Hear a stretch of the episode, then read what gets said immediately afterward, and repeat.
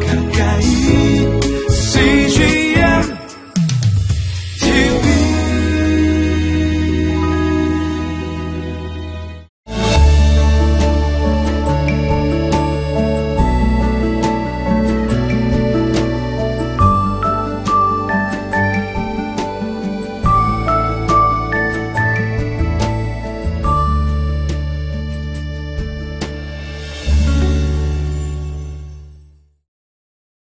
사람이 살면서 누구에게나 가장 중요하고요.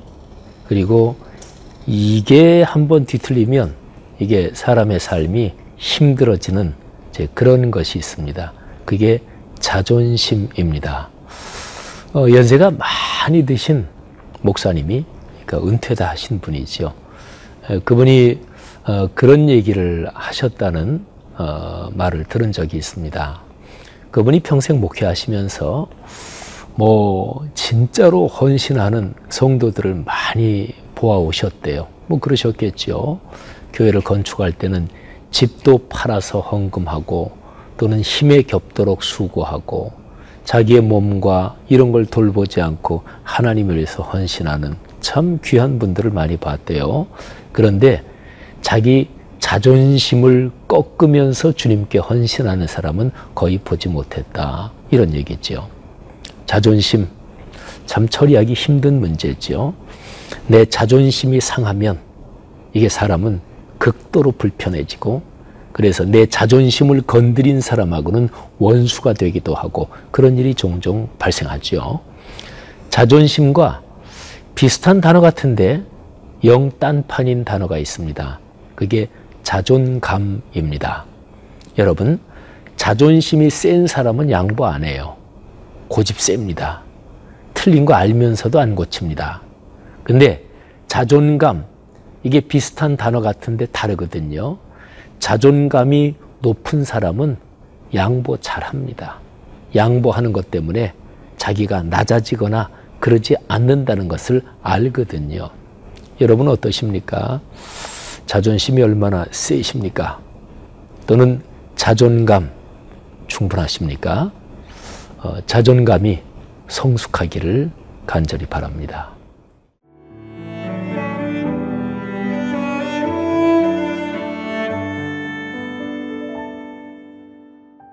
사도행전 21장 15절에서 26절 말씀입니다.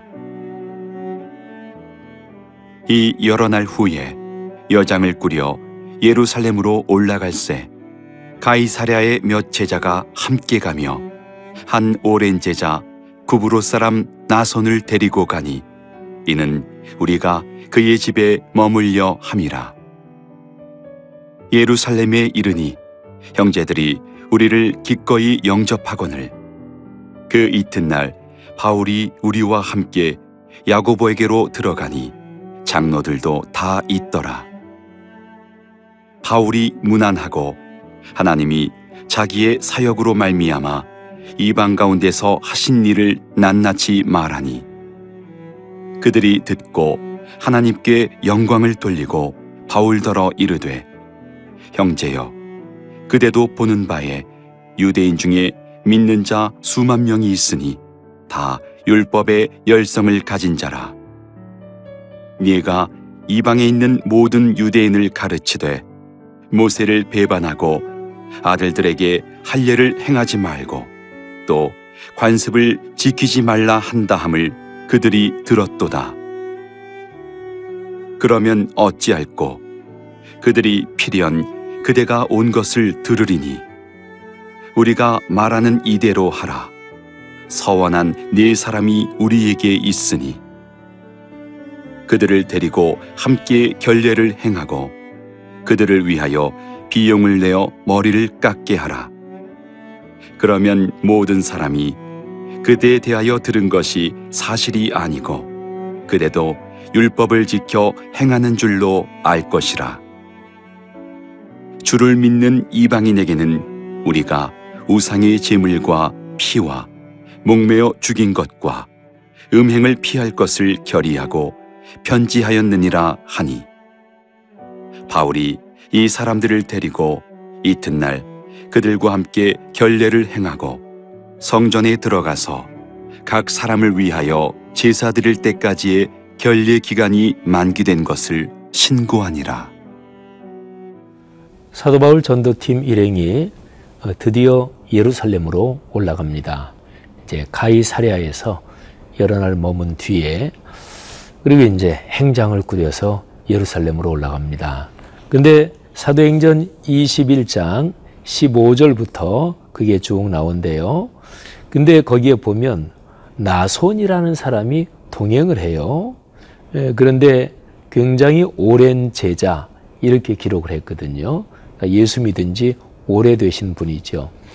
이 나손이란 사람이 구브로 출신입니다. 지중해 상에 있는 섬의 이름이죠. 보통 일반적으로 부르는 말로는 키프로스 섬이죠. 근데 나손을 데리고 가는 이유가 예루살렘에 나손이라는 사람이 자기 집이 있었어요. 그래서 바울 일행이 올라가서 나손의 집에 머물려고 그래서 나손과 동행하게 됩니다. 여러분 저는 오늘 이 본문을 가만히 묵상하면서 요 그냥 잠깐인데 나손이 같이 갔다. 왜? 예루살렘에서 그의 집에 머물기 위해서. 아 근데 여기에 자꾸 마음이 가요. 여러분 예수 그리스도의 복음의 전파 또는 하나님의 교회의 사역은 구름 위에서 진행되지 않습니다. 현실, 이 땅 위에서 진행되잖아요. 그러려면 돈이 필요합니다. 돈이 사역에서 제일 중요한 건 아니에요. 근데 예수 그리스도의 사역에서 돈이 하찮은 것이냐? 그거는 잘못된 생각이에요. 돈은 중요합니다. 제일 중요하진 않아도. 그러니까 중요한 몇 가지 요소 중에 하나죠.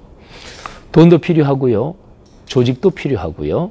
또 친구도 필요하고 아는 인간 관계의 끈도 필요합니다. 보통 끈을 뭐 백이다, 연줄이다 또는 뭐 이런저런 부정부패하고 연관해서 그렇게 많이 생각하죠. 그런데 사람 사는데 인간 관계에 끈이 없는 사람 누구 있을까요? 아무도 없어요. 모든 것은 사실은 중립적이라고도 볼 수 있어요. 대부분의 것들이 그래요. 근데 그게 어디를 위해서 어떻게 쓰이느냐 이게 중요하지요. 나손이란 사람 예루살렘에 집이 있었단 말이죠. 그러면 가이사랴에서 거기 있는 리더들이 상의를 했을 거예요. 아유 바울 선생님 예루살렘에 가시는데 뭐 거기에서 얼마나 머무시게 될지는 아직은 몰라도 어디에 묵으시는 게 좋을까요? 뭐 이런저런 의견들이 왔겠죠. 그런데 아마도 짐작해 보건데 나손이라는 사람이 자원을 했을 거라고 저는 묵상을 했습니다. 나손이라는 사람이 나서서 아유 저희 집에 제가 모시겠습니다. 다른 사람들이 뭐 한번 상상해 보건데 아유 그래도 되겠습니까? 아유 그럼요. 제가 어, 저희 집에 잘 모실 테니까 저희 집에 묵으십시오. 그래서 나손이 가요. 사랑하는 여러분이요.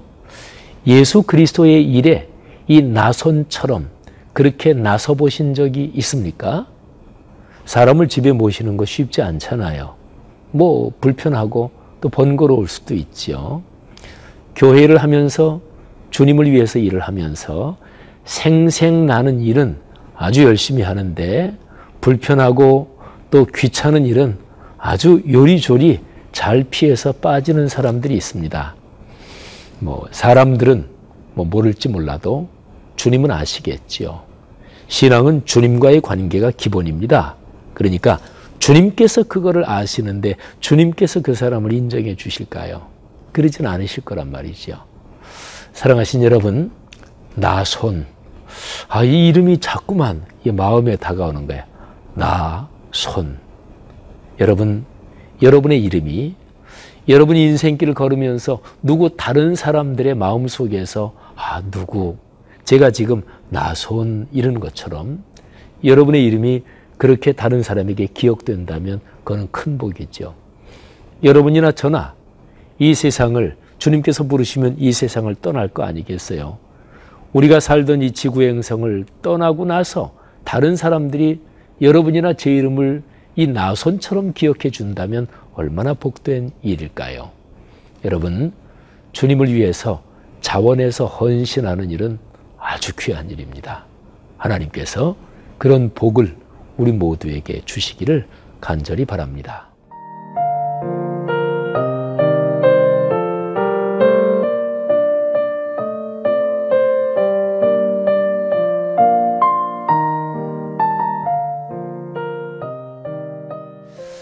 예루살렘에 이제 올라갔어요. 그리고 이제 사도 바울과 전도팀이 아, 야고보를 만납니다. 근데 예수님의 열두 제자 중에서 야고보가 있었죠. 그분은 사도행전의 이 이야기 진행으로 보면 사도행전 12장 거기에서 그분은 순교를 당하십니다. 그러면 여기에 사도행전 20장 뒤로 쭉 넘어가면서 우리가 지금 묵상하는 본문 21장에 나오는 야고보는 열두 제자 중에 야고보가 아니고요. 예수님의 형제 야고보입니다.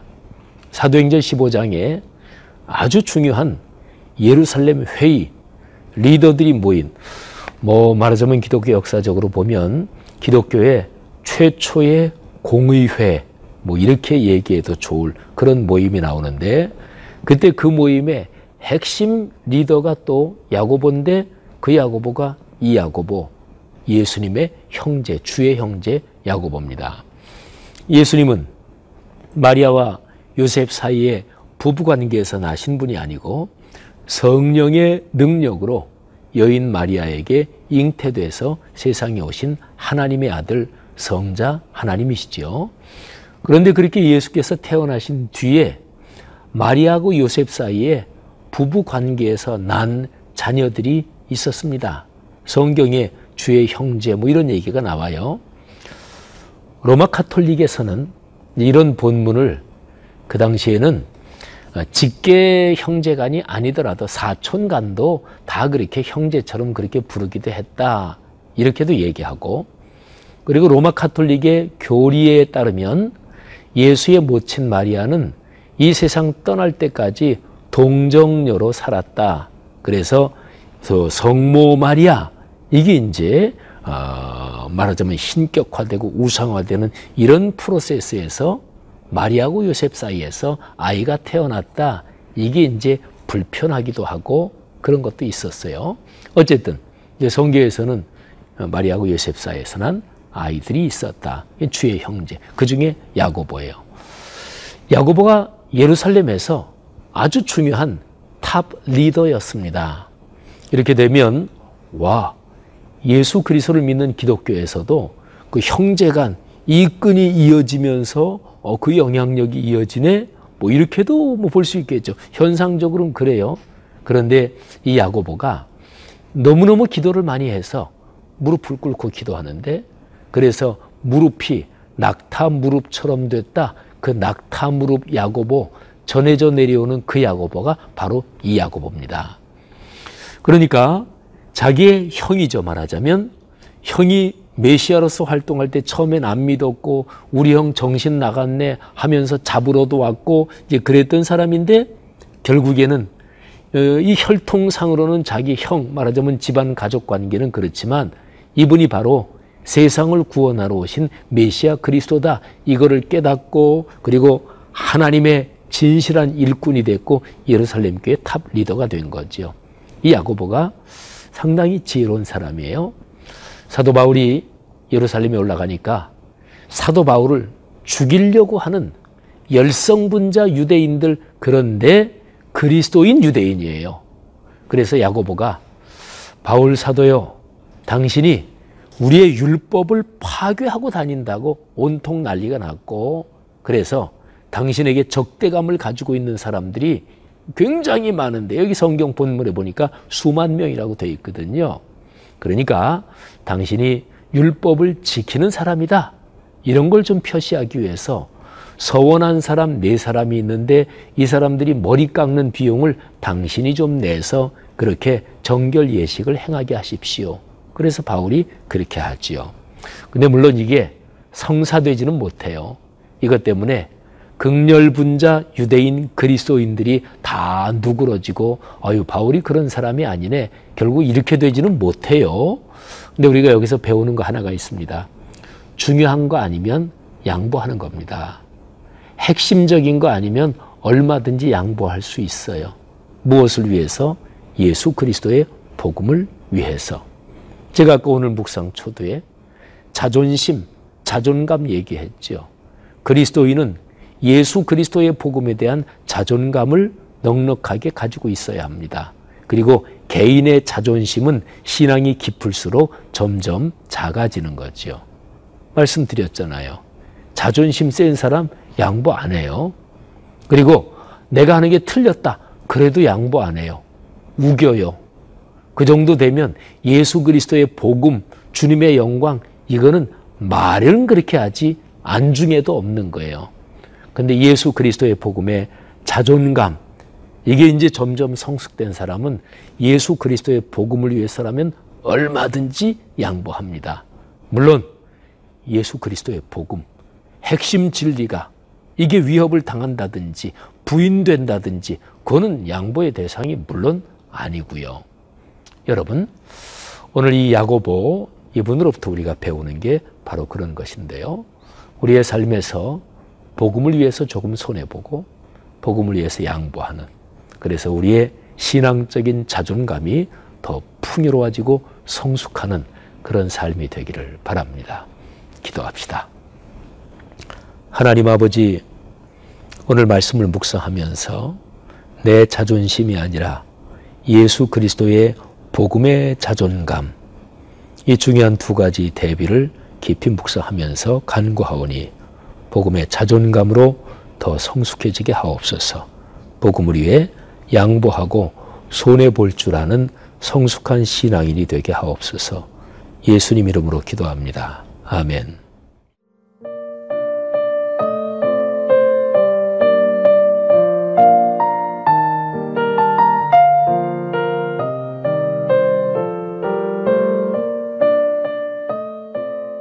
프로그램은 시청자 여러분의 소중한 후원으로 제작됩니다.